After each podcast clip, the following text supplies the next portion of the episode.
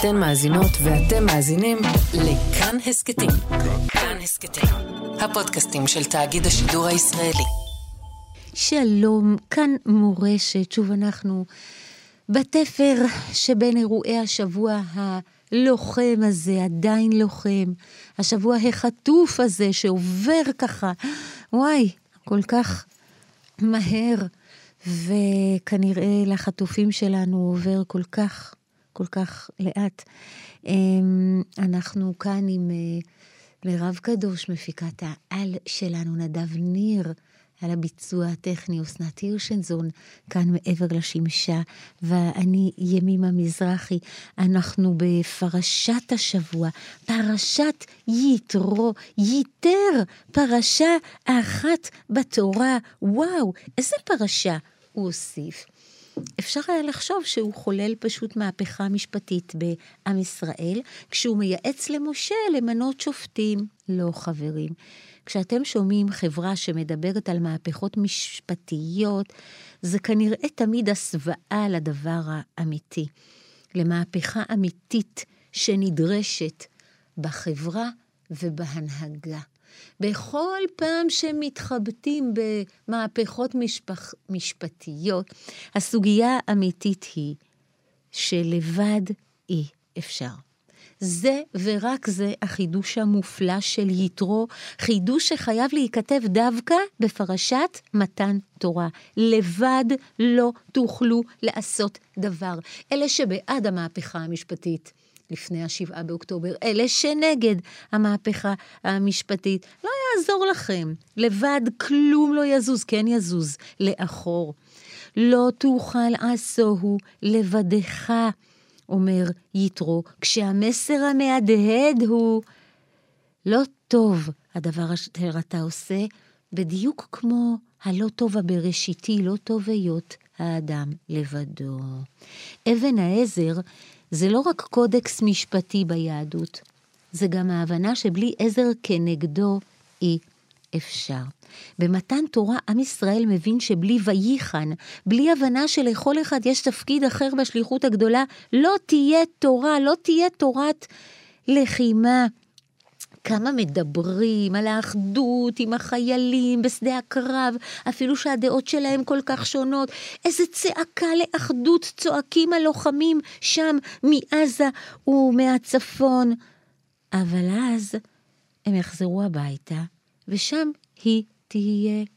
זאת שהייתה במילואים ארוכים מאוד, מילאה את המשבצת הריקה. בדיוק כמו אבני המילואים שעל כתפיו של אהרון, כשכל שמות בני ישראל חרוטים בהם, ממשבצות זהב לבושה. יתרו מגיע בפרשת מתן תורה ואומר למשה, צא בגין אשתך ציפורה. והכלי יקר כותב, לא בחינם קרא לו ציפורה, כי כציפור נודד מקינו, כן איש נודד ממקומו, ובא יתרו להזכיר למשה את צער אשתו, כל זמן היותה נודדת מביתה, כציפור נודדת מקינה, ובשביל צער זה שסבלה, ראוי לכבדה, ולצאת כנגדה. וואי, וואי, וואי, אז נכון, משה, נכון, לוחם, היית בחזית, עלית למרום, שבית שבי. התורה הייתה שבויה, חז"ל אומרים, אצל המלאכים, והוא הביא אותה. זה מאוד הירואי, באמת, אני לא צינית. אבל עכשיו הביתה, חברים, אל זו שהייתה במילואים, ונשאה על כתפיה את אבני המילואים שרשומים עליה שמות הילדים שלך, שמות השבטים. השם יודע את זה, הוא נותן את התורה לנשים, תחילה. ממש כמו אבא יתרו, שלפני המעמד הגדול, מול העשן והברקים של מתן תורה, הוא מביא את הבת שלו, ציפורה, לבעלה, משה רבנו. הוא מביא את תורת הלחימה שלה, את המנהיגות שלה, את העורף האיתן שלה, והוא אומר למשה, לא תוכל עשוהו לבדך, לבד אי אפשר. נדמה לי שאת המהפכה הזאת הפנמנו כולנו במלחמה הגדולה הזו. זו לא המהפכה המשפטית, זו המהפכה המשפחתית. מוזיקה.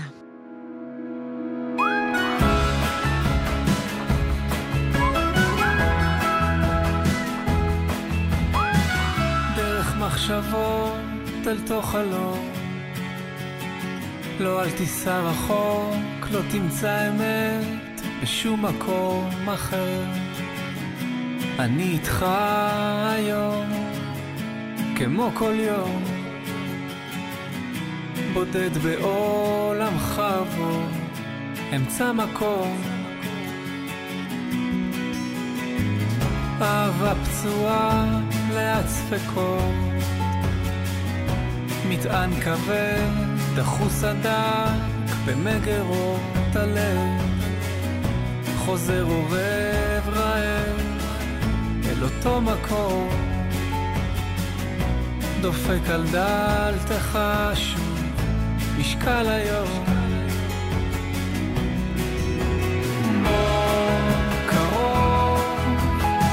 אולי השמש תן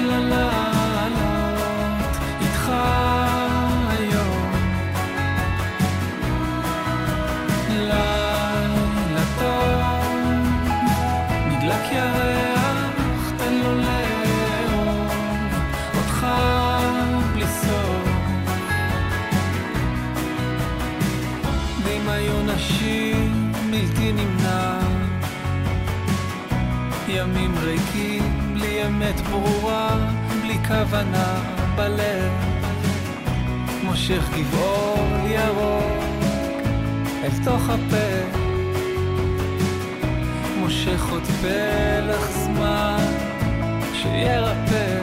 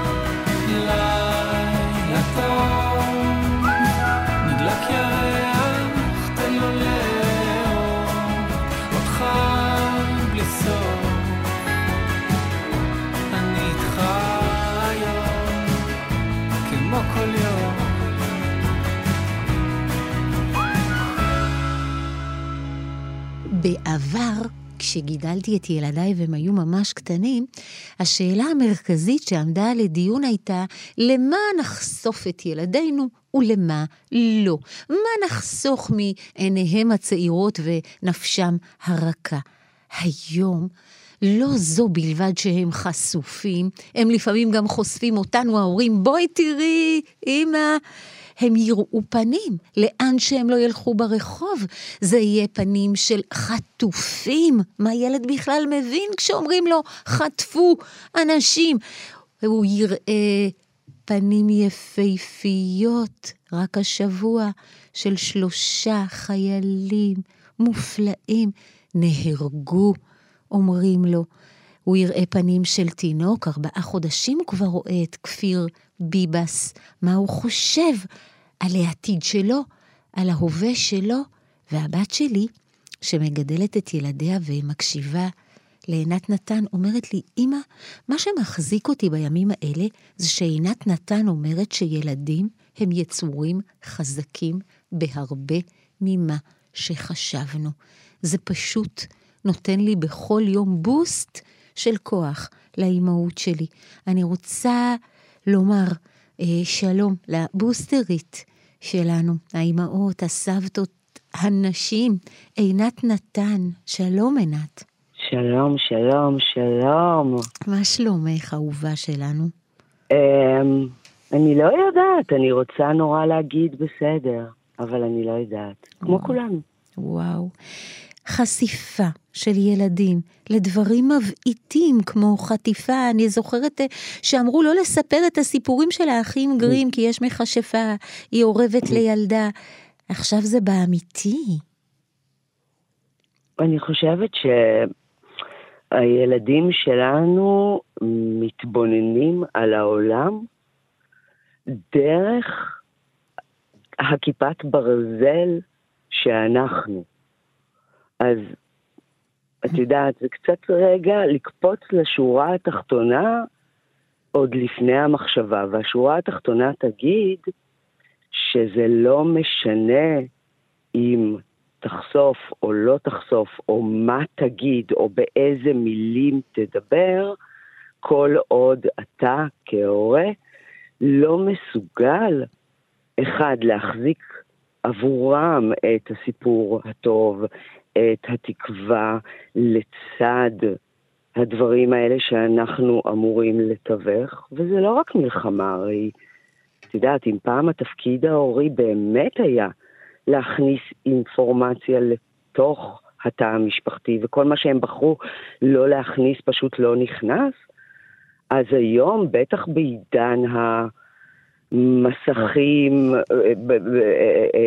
באמת, רשתות, הכל, התפקיד ההורי הראשי הוא לתווך את האינפורמציה שבחוץ, כי להגיע היא תגיע. עכשיו אנחנו צריכים לשאול אה, איך, או לבדוק עם עצמנו איך אנחנו כמתווך.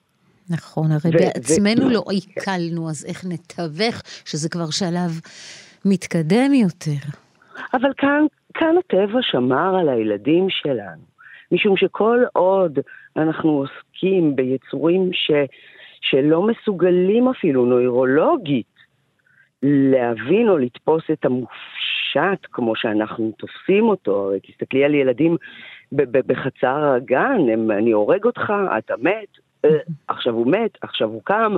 זאת אומרת, תפיסת המוות היא, היא לא התפיסה שלנו, ילדים עוסקים בחומרים, בין אם זה בספרי ילדים, עזבי, בואו נלך, ל- אנחנו מספרים לילדים את סיפור יציאת מצרים, את פרעה, את ה... מכירת יוסף, הילדים שלי היו זורקים. את אחיהם הקטן לבור. הכל.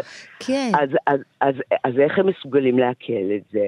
הרעיון הוא שכל עוד זה רחוק מהם, ורחוק זה יכול להיות רחוק בזמן, זה יכול להיות רחוק ב, ב, ב, בתחושת הסכנה, וכאן ההורה, מצבו הרגשי הוא קריטי, משום שאם ההורה כרגע לא שם את מסכת החמצן על עצמו, אז זה לא משנה אם הוא יגיד מילים מרגיעות לילד, הסכנה עוברת, נכון? מעניין. בעצם את אומרת שנשארנו קיר הביטחון האחרון מפני שגם לנו קרסו מוסדות שסמכנו עליהם מאוד. אה, בשבעה באוקטובר הם אה, פתאום הוכיחו את עצמם כלא קיימים, ואז אנחנו, ההורים, צריכים להיות החומה הזאת שנפרצה בגבול עזה. צר- צריכים ומחויבים. את יודעת, תדמייני שאת עכשיו אה, בטיסה, שפתאום יש איזושהי חוויה של, אה, אה, של כיס אוויר, או של, לא יודעת מה, אפילו תקלה במטוס. ויש היסטריה בין הנוסעים, ועכשיו עולה הטייס ל, ל, ל, לרמקול, אה, ואומר, כולם להירגע, זה מאוד מפריע לי להתרכז, אה, יש לנו תקלה במנוע. אה, ה- ה- יא איך. הרגישו הנוסעים. אה, אגב, יש עוד פורמט של טייס. מהמם. את יודעת, ש, שהוא הוא מתלבט, הוא אומר, "אה, באמת יש לנו תקלה במנוע, מה אתם אומרים אולי ננחת נחיתת חירום בבלגיה או בפריז? מה, מה, שת, מה שתגידו? לעומת הטייס שאומר, גבירותיי ורבותיי, הכל בשליטה, יש לנו תקלה במנוע, אני מודע לכל מה שאתם מרגישים, אנחנו פותרים את זה, ואנחנו מת, מתנצלים, מה שנקרא, על הזה. עושים מה שאנחנו להנחית יכולים. אתכם בשלום. והנה המקום שבו, ואת זה אנחנו יודעים ממחקרים גם על מלחמות עולם וגם על...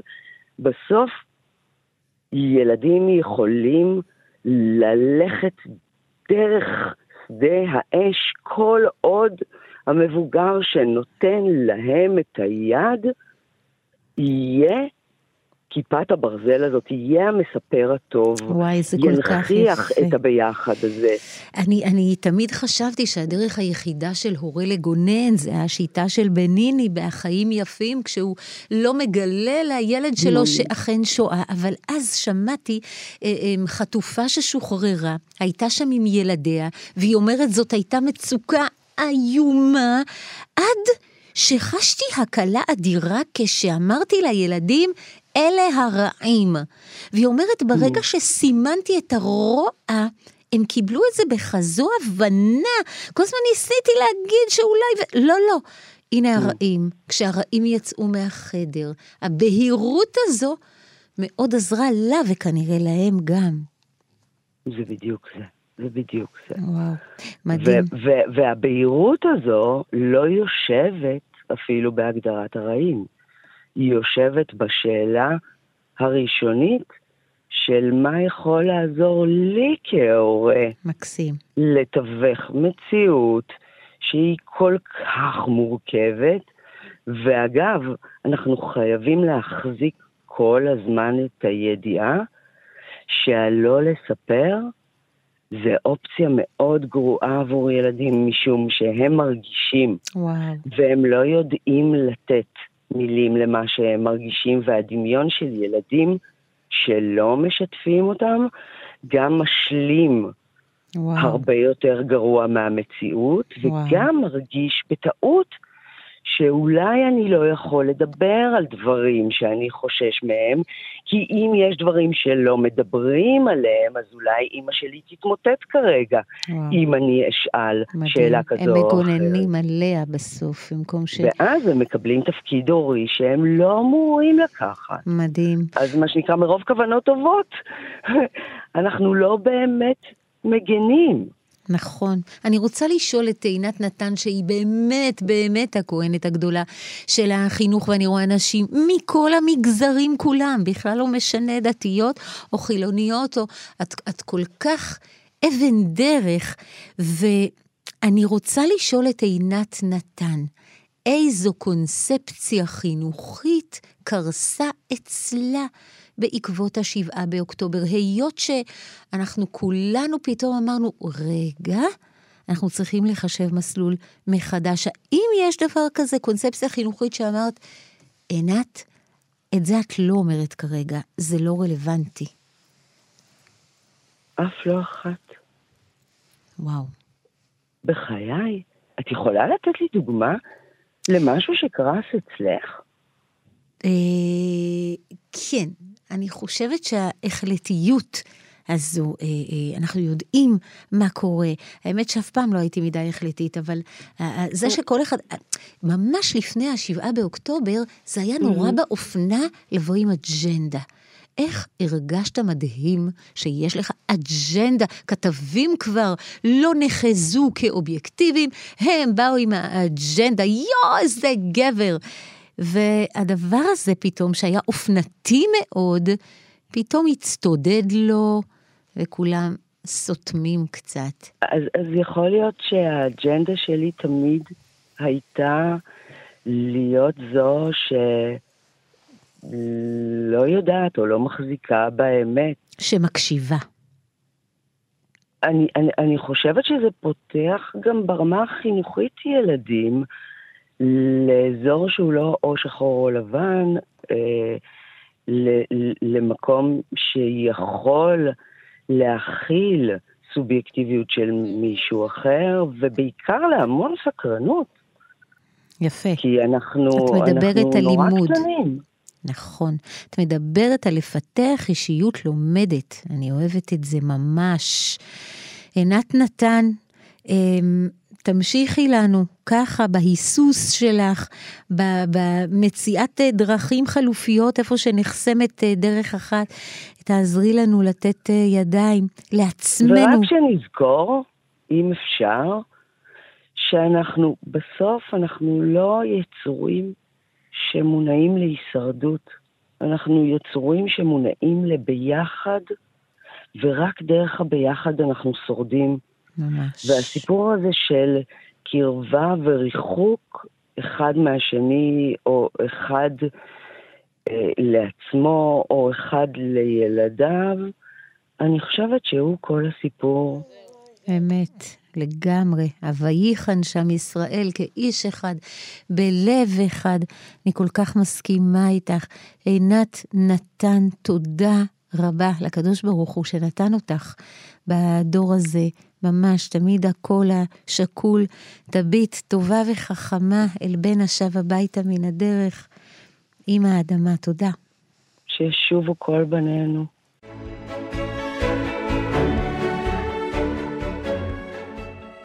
במעמד אה, הר סיני, בקבלת התורה, אה, ההתרחשות המרכזית היא לכאורה האש והעשן על פסגת ההר. לא, תגיד לנו התורה. יש התרחשות חברתית מופלאה שם למטה.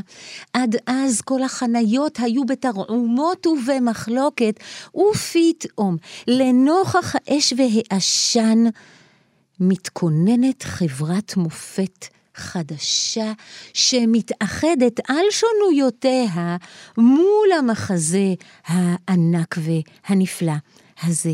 אה, על זה ממש. אה, כתב אה, בשבוע האחרון בעיתון מקור ראשון, ההוגה הגדול והסופר וחוקר המחשבה היהודית ודוקטור למחשבת ישראל, דוקטור מיכה גודמן. שלום, דוקטור מיכה גודמן. שלום לך הרבנית. ומה שהכי מופלא, באמת, אני קוראת אותך ישר הפוך באלכסון, לגובה ולרוחב, אני כל כך אוהבת שאתה תמיד מחכה. בקורונה חיכית, ובמהפכה המשפטית חיכית, וגם עכשיו במלחמה הזו חיכית. זאת אומרת, היה כאן איזה עיבוד מאוד מושכל של הנתונים, אה, עד ש... הבעת את דעתך. השבוע כתבת על חברת המופת החדשה שעולה וצצה לה אה, בגלל מה שאין בה ובגלל מה שיש בה. אתה מדבר על חברת הלוחמים הזו שמתאחדת על אף שונויותיה מפני שאין בה תקשורת דיגיטלית ומפני שיש בה התגייסות אה, מול אה, איזשהו אה, גורם אה, שלישי. אה, מתי ההבנה הזו יורדת לך?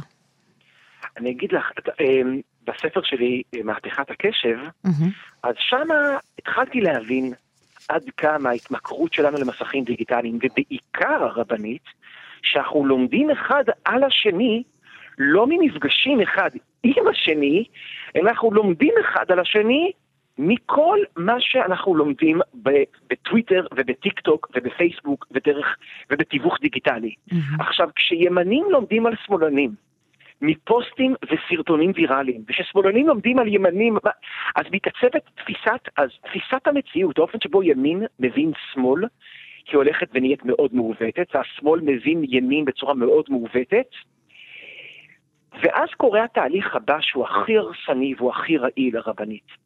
מה שאתה חושב על רעיון, על אידיאולוגיה, הופך להיות מה שאתה חושב על האדם שמחזיק באידיאולוגיה. נניח אם יש לי חשדנות לגיטימית כלפי האידיאולוגיה של השמאל, זה הופך להיות לסלידה כלפי האדם השמאלני. Mm-hmm. ואם אני מרגיש שיש לי ביקורת קשה על האידיאולוגיה הנוקשה של הימין, זה הופך להיות מה שאני מרגיש כלפי האדם שמחזיק באידיאולוגיה של הימין. Yeah. זה האלכימיה שמתרחשת בחברה דיגיטלית, מה שאתה חושב על דעה, הופך להיות מה שאתה חושב על האדם שמחזיק בדעה. עכשיו, למה זה קורה? כי בעולם, כשאנחנו מוצפים גירויים דיגיטליים, אנחנו כבר לא רואים אנשים, אנחנו רק רואים את הדעות שלהם. Mm-hmm. ואני אדגים לך את זה הרבנית. לפני המהפכה הדיגיטלית, אדם ממוצע פוגש אדם ממוצע אחר, חוזר הביתה, מספר עליו לאשתו. תקשיבי, פגשתי מישהו מעניין, הוא שחקן טניס, הוא ביישן, הוא מענץ', הוא שמאלני, הוא אוהב לבשל. שימי לב, זה שהוא שמאלני, זה אחת מהתכונות שלו בתוך רשימה גדולה. ש... היום, כשאתה חוזר הביתה ומספר לאשתך, מה אתה אומר? פגשתי שמאלני. קודם כל גבר מבשל זה שמאלני. וכמובן הפוך, אתה, אה, אה, כאילו, הפרט הפוליטי הופך מלהיות סתם עוד מאפיין של הבן אדם, והוא נהיה, הוא צובע את כולו, ולכן מה שאתה חושב על הדעה נהיה מה שאתה חושב על האדם. עכשיו, איך מרפאים את זה הרבנית? למה שזה לא יחזור לעצמו כשיחזרו מהחזית, ושוב נחזיק בסלולרי הזה, המרעיל? אז עכשיו יש שאלה, מה שקרה בפלוגות המילואים, ישראל השתתפה עכשיו בעל כוחה מבלי שהיא תכננה, בניסוי חברתי. באקספרימנט עולמי. נכון. האקספרימנט העולמי נראה ככה, קחו 300 אלף אזרחים, תערבבו ביניהם ימנים, שמאלנים, דתיים, חילונים, ישראל הראשונה, ישראל הזה, שימו אותם ביחד להרבה זמן, פנים אל פנים בלי תיווך דיגיטלי. מה יקרה? אדם יסתכל על אדם אחר והוא לא יראה את הדעה שלו, הוא יראה את מלוא העושר והמגוון של האישיות שלו, שבתוך זה נמצא גם הדעה שלו. ואז מה שהוא חושב על הדעה מפסיק להיות מה שהוא חושב על האדם. ישראל עשתה את האקספרימנט הזה, האקספרימנט הצליח, הבראנו, מדינת ישראל הבריאה לפחות 300 אלף ישראלים מהווירוס של השנאה והקיטוב. וואו, השבוע ממש קבוצה- אה, דיברתי על אה, מה הייתה, אה, מה, ההשתפכות על עידן העמדי, וזה פשוט תום עידן המעמדות, העמדה שלך כבר לא זו שקובעת אה, מי אתה ומה אתה, זו הישראליות הזו. ועכשיו אתה תגיד לי, מיכה גודמן, אדם כל כך חכם, מה כעסתי בכל זאת? קראתי אותך בשקיקה, בשקיקה, בשקיקה, ואנחנו נעדרנו מחברת המופת הזו שציירת. נשים, אנחנו עושות את זה בחדרי לידה, דוקטור מיכה גודמן, כבר שנים. אנחנו בחזית של מלחמה על החיים בקליניקות לטיפולי פוריות. אנחנו שם הרבה לפניכם. אז קודם כל, אז כנראה שמאוד יכול להיות שאנחנו צריכים, מה שאת אומרת עכשיו, לנסות לחפש את החברות מופת הישראליות. את המקומות שאנשים הם, על אף שהם מגוונים, הם מלוכדים. אמת. על אף שהם שונים, הם אוהבים. נכון. לחפש את זה, ועכשיו, ועכשיו הקבוצות האלה, הקהילות מופת האלה, שכרגע יש לנו, את אומרת, זה בחדרי לידה, זה בהרבה מקומות, ועכשיו פתאום קיבלנו לנגד העיניים שלנו את ההיווצרות של קהילת המופת של הלוחמים, של, המילואי, של, של פלוגות המילואים. עכשיו, תראי, יש לברל כצנלסון, אחד מהוגי הדעות הכי חשובים בימי היישוב לפני הקמת המדינה. הוא בזמנו אמר, איך משנים חברה? מהמם, איך משנים אומה? מהמם. התזה של כצנלסון היא כזאת, קבוצת מופת קטנה, חיה את האידיאלים שכל החברה צריכה לחיות, לפניהם ו- ו- ובשלב ראשון במקומם. מהמם. אבל אז כשכל החברה מסתכלת על חברת המופת, וברגע שהיא מתחילה להעריץ אותה, היא מתחילה גם להידמות אליה, וככה קבוצה קטנה מעוררת השראה שמשנה את האומה כולה. הלוואי. כצנלסון חשב שזו התנועה הקיבוצית בזמנו. אבל, אבל, אבל, אבל, ואגב, בזמנו היה בזה הרבה אמת. בשנות ה-30, 40 וה-50, כשישראלים הסתכלו על הקיבוצניקים, זה שינה אותם. כיום קהילת המופת הישראלית זה לא הקיבוצים, היה להם תפקיד מדהים. אגב, זה גם לא ההייטק, גם להם היה תפקיד מדהים, בתור אנשים שמדגימים יוזמה ותושייה. היום קהילת המופת זה פלוגת המילואים. וככל שאנחנו יותר אה, מסתכלים עליהם, אה, לומדים אותם, נושמים את האנרגיה שלהם לריאות, לוקחים לריאות, אז האומה כולה יכולה לעבור תהליכים של הבראה. אבל אתה כבר לא רואה, נאיבי. אתה כן. כבר רואה, דוקטור אה, מיכה גודמן, שאנחנו עוד פעם מתחילים אה, לטנף, מה שנקרא. מה גורם לך להיות אופטימי שזה יישאר? הרי זו, זה מדגם, זה קבוצת אה, ניסוי, המילואים יסתיימו. אנחנו אולי נחזור לכל הרפש הזה. תראי, אני אגיד לך איך אני מבין היום את המגמות בחברה הישראלית. אנחנו כחברה וכמדינה עברנו שתי חוויות פורמטיביות. חוויה אחת, ניהלנו מריבה לאומית, קשה, רעילה, אכזרית, במשך תשעה חודשים, בין ינואר 23 לאוקטובר 23. ניהלנו מריבה לאומית שהגבירה מאוד את השנאה וגם אימנה, יצרה לנו אה, אה, הרגלים של שנאה. וכי את יודעת, הרמב"ם אומר, מה שאתה עושה הרבה נהיה חלק מהאישיות שלך. אחרי המעשים, כן, ובאמת תשעה חודשים רכשנו הרגלים לא בריאים. נכון. ואז פרצה המלחמה, ובשלושת חודשי המלחמה הראשונים, נכנסנו לתקופה שאני מכנה ירח הדבש. נכון, פתאום כחברה שכחנו את השנאות, ושכחנו את ה... וסלחנו אחד לשני, נכון. והתלכדנו מול האויב הנוראי ש... שהתקיף אותנו. ועכשיו, ויהי בבוקר והנה היא לאה. בדיוק. ועכשיו אני חושב שאנחנו נמצאים במצב הבא. אנחנו עכשיו בוגרים של שתי חוויות. אנחנו בוגרים של שנאת חינם לפני המלחמה, ירח דבש של אהבת חינם עם פרוץ המלחמה, ועכשיו חברה שהיא בוגרת שתי החוויות האלו, איך הן נראות, איך היא נראית, לעניות דעתי הרבנית, מהמם. אנחנו עכשיו, יש שתי אנרגיות שונות, מנוגדות, שפועלות בתוכנו. יש את האנרגיה של המריבה, של השנאת חינם, שהיא בתוכנו, מהמם. שהיא בתוכנו. אבל יש גם את האנרגיה של אהבת חינם, שמגיעה מירח הדבש, מהחודשים הראשונים של המלחמה. עכשיו, אני חושב ששתי האנרגיות האלה לא מבטלות אחת עם השנייה, הן פשוט מתמזגות אחת השנייה ומתפשטות בתוכנו. מקסים. אני אתן לך דוגמה. יש שתי סוגים של ישראלים היום לעניות דעתי.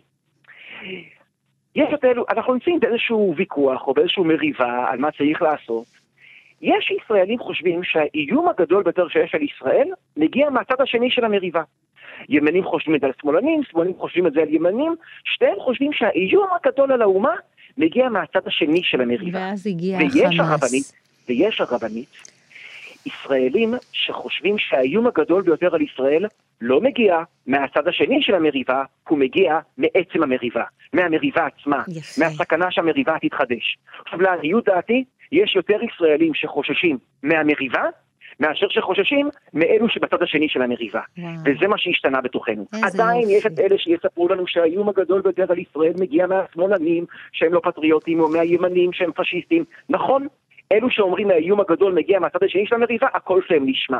אבל האוכלוסייה היותר גדולה היום היא אלו שחושבים שהאיום הגדול מגיע מעצם המריבה. בגלל שכשאנחנו, בגלל, למה? בגלל שנדמה לי שכולנו מבינים שהמריבה הקשה שניהלנו קירבה אלינו את המלחמה. כשאנחנו, נכון. המריבה שלנו החלישה אותנו. החולשה שלנו נקלטה ברדארים של האויבים שלנו. וחלקם, כמו חמאס, לא עמדו בפיתוי. זאת אומרת, עכשיו שאנחנו מבינים, תראי, גם בעבר, הרבנית, כפי שאת יודעת, למדנו שכשאנחנו רבים אחד עם השני, אז זה מביא חורבן. וההיסטוריה כבר לימדה אותנו את זה. עכשיו ההיסטוריה הופיעה עוד פעם, והעבירו לנו את אותו השיעור. רק הפעם הרבנית, ההיסטוריה גבתה שכר לימוד מופחת. Uh-huh. פעם קודמת היה שכר, שכר לימוד מלא, חורבן הבית. עכשיו שילמנו מחיר כבד על השיעור הזה. חורבן אה, אה, עוטף עזה, חורבן איום ונורא, אבל זה עדיין לא החורבן של הבית הלאומי. וואו. כרגע אנחנו משלמים שכר לימוד מופחת עבור השיעור הזה, איזה טרגדיה זה יהיה רבנית ימים אם אנחנו לא, לא נלמד את השיעור הזה, כשבינתיים אנחנו משלמים שכר לימוד מופחת. מדהים, בעצם אתה ממש עושה לנו עכשיו אה, מתן תורה, אה, תורת הלחימה. אה, אנחנו לומדים עכשיו, הפכת אותנו לאנשים לומדים, קחו את המשבר הזה, כמו שאתה מיטיב לעשות כל כך, ותלמדו את שיעורי הבית שלו, הלוואי. הלוואי, הלוואי, אני מקשיבה לך, ואני מאוד מאוד רוצה אמ, שזה יהיה. תודה ענקי, דוקטור אה, מיכה גודמן, עם, ה, עם הבהירות הזו ושום השכל הזה. ואל תשכח אותנו, אנשים, אנחנו חברת מופת גם, אני מחכה לטור הבא, שנחכה בו.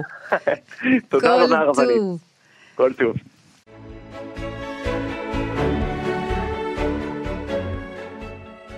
אנחנו במעמד הר סיני, כשהמון אה, דיברות כבר ניתנו לפני כן במראה, ידענו שצריך אה, לשמור שבת. אה, כשמשה רבנו רואה שני אנשים עיוורים רבים, הוא אומר רשע, למה תכה רעך?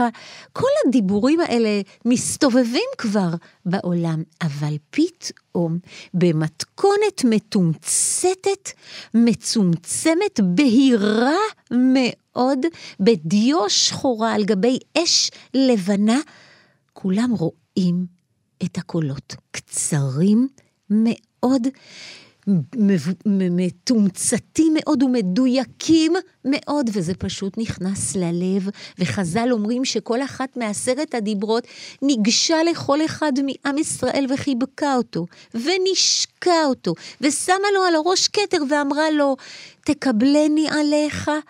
האם אני, המילה הזו, מתקבלת לך בלב?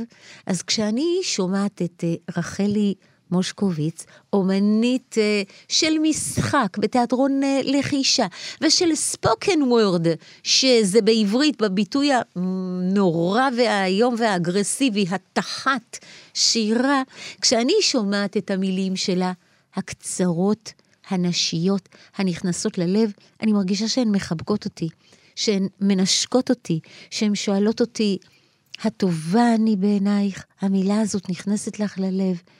אז כן, אני רוצה אה, לומר אה, שלום לרחלי מושקוביץ. שלום רחלי.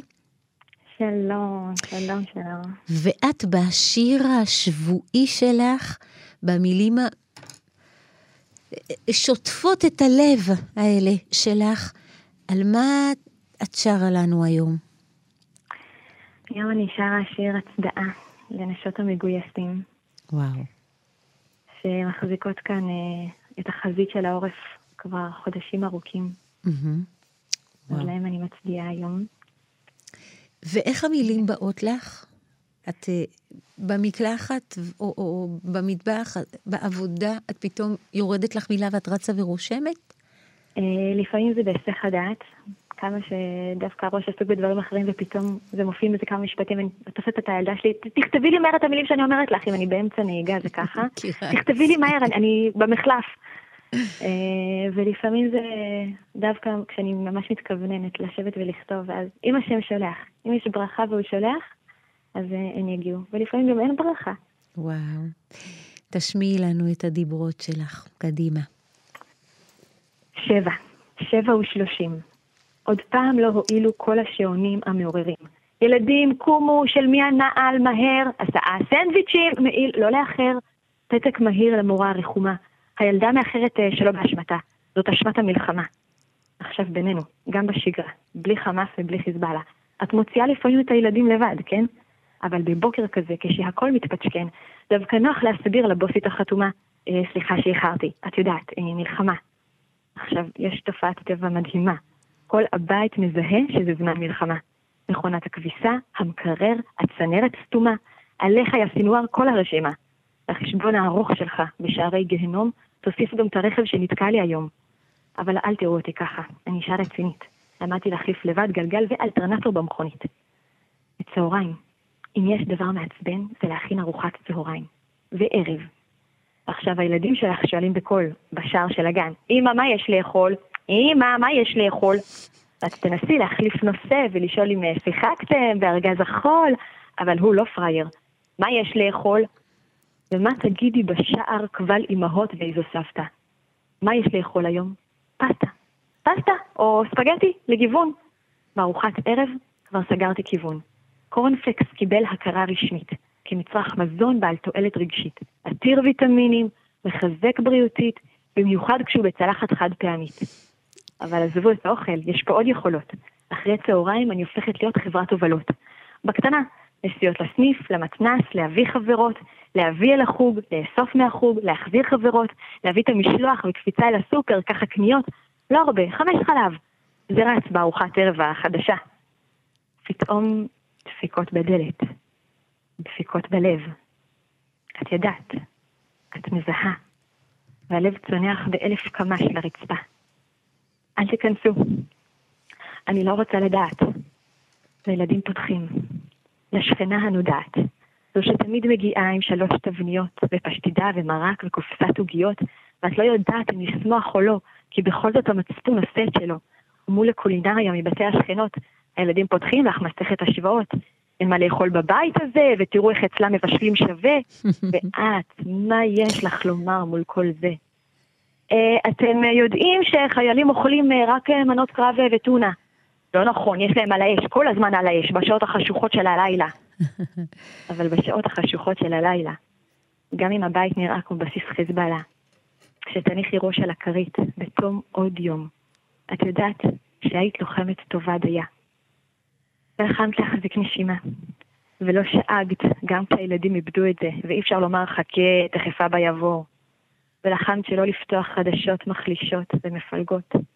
ולחמת לאסוף את עצמך, ולהתלבש יפה גם כשהוא רחוק. ונסעת, ועשית, וניסית, ותיקנת, וטבלת, ועלית, וטיגנת, וקידשת, והתפללת, והכנת, והצלחת לחלץ חיוך אמיתי לילדים, חיוך מנחם. וכל זה, זה בפירוש להילחם. לוחמת על שכמותך, בלי דרגות ומדים, מחזיקה באמונה את עצמך, את ביתך, את הילדים, ולעתיד לבוא, תצא בת קול בראשי הרים, ייטול שכרו מי שפעל עם אל. ועד אז, מבחינתנו כבר קיבלת את פרס ישראל. וואו, אימא'לה. איזה מהממת, רחלי מושקוביץ.